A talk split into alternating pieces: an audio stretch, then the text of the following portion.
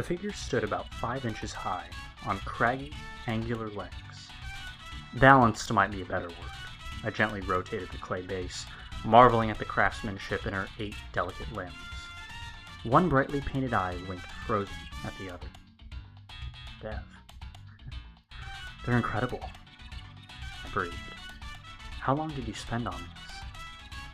She beamed. Well, you remember I told you the arms kept breaking. Sculpey is great, but it can't support too much. But yeah, do you like it? It's the best, sort of not really Hanukkah gift I've ever gotten. Two spindly robots bear hugged on my dining room table. Their construction had started at the beginning of autumn, when Devin and I spent several weeks browbeating each other through a popular physics game. Maybe you've recognized it. I'll try to explain. As a reanimated pair of high tech crash dummies, two players cooperate to solve puzzles at the behest of the sentient testing facility. Over the course of the game, the wire and metal characters establish a very unscientific bond of friendship. I hadn't been home in months, but the internet afforded a wonderful playground. Of course, we weren't especially productive. Hand a kid a pop gun and you're asking him to use it. We solved the most levels only after a handful of pranks, switcheroos, and mercy killings that reduced one or both robots to smoking scrap. But that was half the fun, doing things that unfeeling machines never would. Like hugging. I examined the sculptures closely, unable to get enough. Atlas, the stockier bot, squeezed the bird-like P-Body with an expression of warm glee in his big blue eye. She fielded him awkwardly. Look, it's a picture of me at prom. P-Body's monocular face blinked wide open in surprise. In the center of her eye, past the bright orange ring that made up the iris, I noticed a pin-sized hole. The thought occurred to me to ask about it. Even in-game, the robots had pupils, but past. Nobody was about to look this gift horse in the mouth. I lifted the base with perfect care, shielding it from any stray gusts of probability that might send Devin's work crashing to the floor, and gave them a living room view atop my mother's piano. Beautiful. you should do this for a living. Just then, my name rang out from the kitchen. I thanked her again and went off to help mash potatoes for the big non denominational holiday family dinner. Wait, is there anything I can do? She bounced up and followed me into the good smelling fray, the rest of the evening was filled with shouted stories and clinking forks. Eventually, excuses were made, goodbyes were said, and guests made their graceful exits.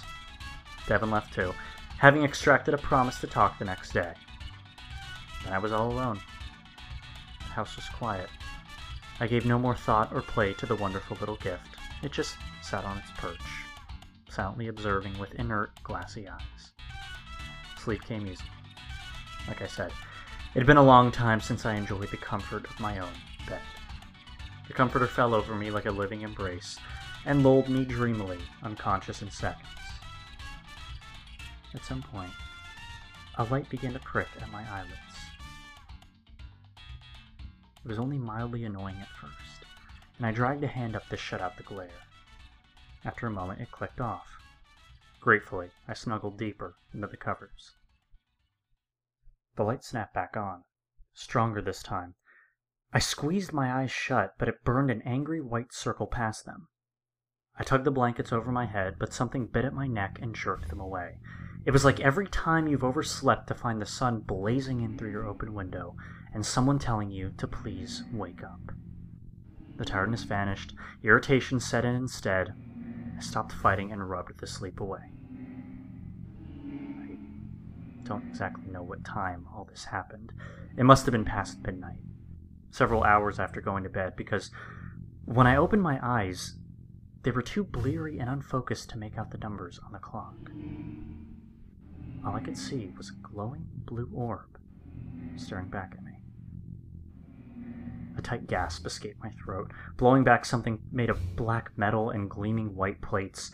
It emitted a surprised burst of insectile clicks before scrambling to its feet. Impossibly, Atlas's single blue eye swiveled angrily. I hardly felt the strain in my neck as I watched, totally dumbfounded. He jabbered and gesticulated wildly. Every other word he punctuated with a stomp to my chest. They felt like taps. His limbs came alive, energized as if he had jumped from the game model into the physical world. Devin's handmade version was good, better than good. But this was impossible.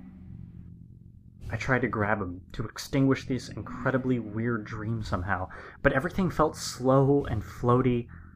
My body hardly twitched. From my blind spot, jerky steps patterned off my shoulder. Peripherally, I caught something that looked like an elongated egg. Suddenly, P-Body swung into hazy focus. She began to answer the other robot in the same complicated electric patois. P-Body's eyes flashed red in the darkness. The center wasn't empty anymore. It extruded a long silver needle that just began to retract, dripping something clear and viscous. My neck throbbed. With dull panic, I realized why I couldn't move. There was nothing to do but breathe and go slowly crazy. With absurdly human caution, Atlas tiptoed experimentally towards my face. He prodded my nose with stumpy white grippers, then immediately leaped back and scrambled behind P-Body. It would almost have been cute if my skin wasn't already deadening to feeling. The little spherical bot seemed surprised. His ocular panels narrowed in an expression of mad glee, and he began to hop up and down on my collarbone, shrieking triumphantly. P-Body yelped and skipped in a circle, a victory dance. This was just too. Eventually, they tired of gloating and high fiving and retreated to my sternum, careful not to capsize on the rise and fall of my breathing. The miniature things looked at each other and shrugged. What now? The gesture seemed to say. Then P-Body got an idea. It sounds ridiculous to say that of a machine, one I still half believed was an extremely vivid dream combined with ordinary sleep paralysis, but her train of thought was uncannily recognizable. The shiny ellipsoid that made up her core jumped a little. She shot a wide eyed look to the squishy giant on the bed, to me, then to Atlas. Back and forth. He scratched his round metallic noggin, perplexed, as the taller bot looked him up and down. Suddenly her limbs shot out and grabbed Atlas's body. She turned him over and under and around, ignoring his flailing. He was a perfect sphere, about the size of a ping pong ball. She nodded, satisfied, and set him down dazed and confused before jogging up to my face. Her orange bulb closed smugly. Watch and learn, it proclaimed. I thought I was completely numb until I felt three cold metal fingers jab under my right eyelid. Every nerve in my body ordered me to yell, but nothing came out. Fill my lungs and blow her away, but nothing happened. The tugging force was incredible. Dimly, I could still see the robot doggedly thrust another arm into my eye socket. A horrible popping sensation filled my skull. Pain, pain, sick, lunging pain. My gorge rose. But what cried out even deeper was the fulfillment of a primal fear, the lizard brain, howling at the loss of a working organ. There was nothing I could do but scream inwardly. One final wrench, and P-Body lurched backward. In her arms was a bloody white ball. My severed optic nerve dangled out behind it like a tail. I tried to weep and half succeeded. My right eyelid collapsed into the bleeding hole. Useless. The few tears almost completely nullified my remaining vision, but I thought I could see P-Body hand her prize to Atlas. Incredulous, he hugged it. There wasn't even enough energy in me to moan anymore. Broken and ruined, something in my head felt horribly swollen. All I could do was listen to my own paralyzed, sobbing breaths and watch the disgusting little creations play with their new friend, tossing it between one another trying to bounce it off the bedspread. But a weird and unexpected transformation took place before my eye. Their grabs got faster, more aggressive. Each one got less time to play. Incredibly, they began to fight over their new toy. P-Body seized it and stretched her skinny joints, holding it above Atlas's head. He delivered a swift kick to her torso and snatched the eye out of the air.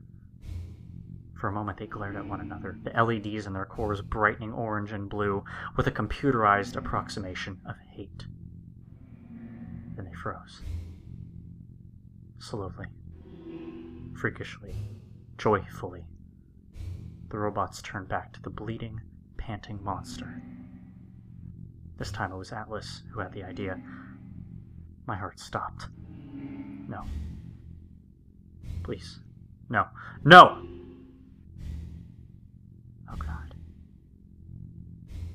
I woke up realizing that this actually was all but a horrid nightmare.